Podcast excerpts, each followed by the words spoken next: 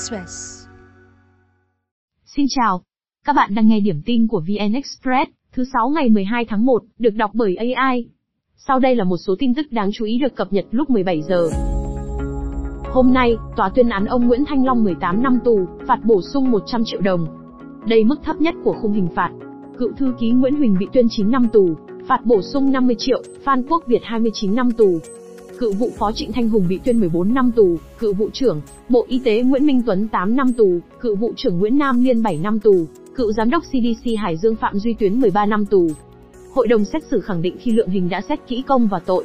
Tất cả bị cáo được hưởng mức án nhẹ hơn đề nghị của Viện Kiểm sát. Trong số 38 người bị tuyên án hôm nay, có 4 bị cáo được Viện Kiểm sát đề nghị giảm án, miễn trách nhiệm hình sự.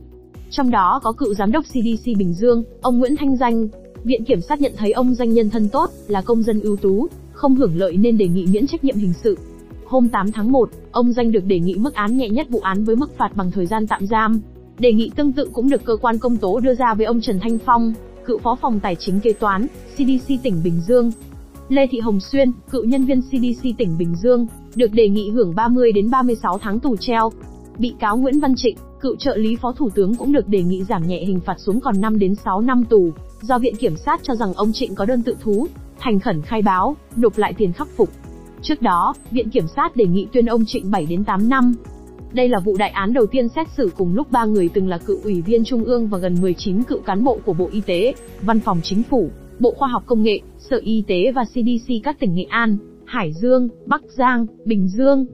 38 bị cáo liên quan chuỗi sai phạm của Chủ tịch Công ty Cổ phần Công nghệ Việt Á Phan Quốc Việt, khởi nguồn từ đầu năm 2020, trong 5 ngày xét hỏi và tranh tụng, các bị cáo đều thừa nhận hành vi, nói hối hận khi để xảy ra sai phạm và tích cực khắc phục số tiền hưởng lợi.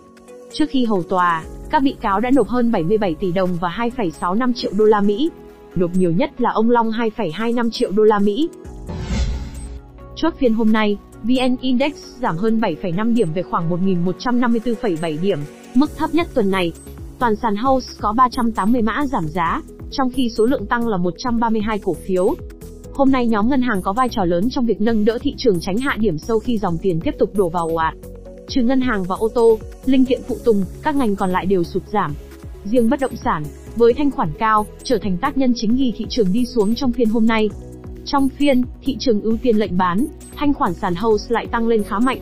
So với hôm qua, tổng giá trị giao dịch tích lũy thêm khoảng 5.400 tỷ lên hơn 22.700 tỷ đồng. Điểm sáng là khối ngoại tiếp tục mua dòng ở phiên thứ hai, Tuy nhiên, giá trị chỉ đạt khoảng 12 tỷ đồng. Sáng nay, Chủ tịch nước Võ Văn Thưởng chủ trì lễ đón Tổng thống Indonesia Joko Widodo với 21 phát đại bác chào mừng. Đây là nghi thức chào đón trang trọng nhất trong nghi lễ đối ngoại của Việt Nam. Hai lãnh đạo duyệt đội danh dự quân đội nhân dân Việt Nam, sau đó tiến hành hội đàm để thảo luận về hợp tác song phương và chứng kiến lễ ký các văn kiện hợp tác. Tổng thống Joko Widodo thăm cấp nhà nước đến Việt Nam ngày 11 đến ngày 13 tháng 1 và dự kiến tham gia một số hoạt động tại thủ đô Hà Nội. Việt Nam và Indonesia thiết lập quan hệ năm 1955. Năm 2003, hai nước xác lập quan hệ đối tác toàn diện và nâng lên đối tác chiến lược vào năm 2013. Indonesia là đối tác thương mại lớn thứ ba của Việt Nam trong ASEAN, còn Việt Nam là đối tác thương mại lớn thứ bốn của Indonesia trong khối. Tính đến hết tháng 11 năm 2023, kim ngạch thương mại song phương đạt khoảng 12,6 tỷ đô la Mỹ. Hai nước đang hướng đến mục tiêu đạt kim ngạch 15 tỷ đô la Mỹ. Sau hơn một năm ế khách mua, Du thuyền FLC Alaba chốt sắp được đấu giá lần thứ 6, với giá từ 25,8 tỷ đồng, giảm khoảng 10 tỷ đồng so với lần đấu giá đầu tiên. Du thuyền của FLC lần đầu được đưa ra đấu giá tháng 11 năm 2022 với giá khởi điểm gần 36 tỷ đồng. Đây là tài sản tập đoàn FLC thế chấp tại ngân hàng BIDV chi nhánh Quy Nhơn. Du thuyền của FLC được đóng tại Ba Lan năm 2017, có chiều dài thiết kế gần 22 m, rộng hơn 5 m, chiều cao mặn 3,15 m. Du thuyền có 4 phòng ngủ, quầy bar, khu tắm nắng, nơi tổ chức tiệc, sức chứa theo đăng ký là 12 người. Khách hàng muốn tham gia du thuyền này cần đặt trước 10% giá khởi điểm, tương đương hơn 2,58 tỷ đồng. Ngoài du thuyền, sau khi cựu chủ tịch FLC Trịnh Văn Quyết vướng vào lao lý, các ngân hàng thu hồi một số tài sản đắt tiền của ông và doanh nghiệp để bán đấu giá xử lý nợ. Năm ngoái, sau nhiều lần bất thành, hai chiếc xe siêu sang Rolls-Royce của ông Quyết cũng tìm được chủ mới sau khi giá khởi điểm được giảm hàng tỷ đồng. Ông Lê Tuấn Kiệt, Trọng tài bị đấm trên sân phủi vừa gửi đơn tố cáo lên công an, để tố giác hành vi bạo lực của cầu thủ Nguyễn Hồng Quang, đội doanh nhân Quảng Ngãi.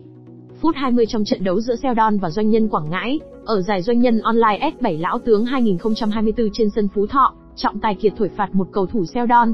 Hồng Quang ở gần đó, không hài lòng vì đối thủ chỉ bị thẻ vàng nên tranh cãi gay gắt rồi bất ngờ đấm mạnh vào mặt khiến ông Kiệt gục xuống sân. Sau một hồi chăm sóc y tế, ông Kiệt được chuyển xuống làm trọng tài bàn, để đồng nghiệp khác thay thế. Kết quả chụp chiếu sau đó cho thấy ông bị sưng, tụ máu lan tỏa dưới da và trong cơ má phải, gãy xương hàm trên phải. Ban tổ chức giải đấu, vốn nằm trong hệ thống của Liên đoàn bóng đá thành phố Hồ Chí Minh, sau đó đã ra án phạt 10 triệu đồng đối với đội doanh nhân Quảng Ngãi. Trọng tài Tuấn Kiệt, quê Long An, là trọng tài phút sổ thuộc Liên đoàn bóng đá thành phố Hồ Chí Minh. Ngoài việc điều khiển các giải phút sổ do Liên đoàn bóng đá Việt Nam tổ chức, ông còn được phân công làm nhiệm vụ ở nhiều giải phong trào khác. Mới đây, chỉ huy quân sự Houthi thông báo lực lượng này đang tấn công lực lượng trên biển của Mỹ và Anh trong khu vực, để đáp trả vụ tập kích trước đó. Bình luận được đưa ra sau khi Mỹ phóng tên lửa tấn công nhiều cơ sở và vị trí của Houthi tại Yemen. Giới chức Mỹ cho biết nước này và Anh được Australia, Bahrain, Canada và Hà Lan hỗ trợ trong chiến dịch. Một quan chức Mỹ cho biết Bộ trưởng Quốc phòng Lloyd Austin đã ra lệnh thực hiện cuộc tấn công và theo dõi tình hình từ bệnh viện, nơi ông đang điều trị sức khỏe. Ông Austin cho biết đợt tập kích nhằm vào các địa điểm liên quan đến máy bay không người lái, tên lửa hành trình, tên lửa đạn đạo cùng năng lực giám sát trên không và radar ven biển của Houthi, với mục đích phá vỡ và suy giảm khả năng lực lượng này đe dọa tàu hàng cùng thủy thủ đi qua khu vực biển đỏ. Vụ tập kích ngày 11 tháng được nhận định là lần đầu tiên Mỹ tấn công lực lượng Houthi tại Yemen từ năm 2016. Tổng thống Mỹ Joe Biden tuyên bố sẽ không do dự triển khai thêm biện pháp để bảo vệ nhân mạng và dòng chảy thương mại qua Biển Đen. Sau khi chiến sự Israel và Hamas bùng phát đầu tháng 10 năm 2023, lực lượng Houthi bắt tàu hàng Galaxy Leader và tấn công nhiều phương tiện đi qua khu vực Biển Đỏ. Houthi tuyên bố hành động này nhằm bày tỏ đoàn kết với người Palestine tại giải Gaza. Binh sĩ Ukraine cho biết Nga đang áp dụng nhiều chiến thuật cài mìn mới, có thể xóa sổ cả đơn vị công binh đối phương trong tích tắc.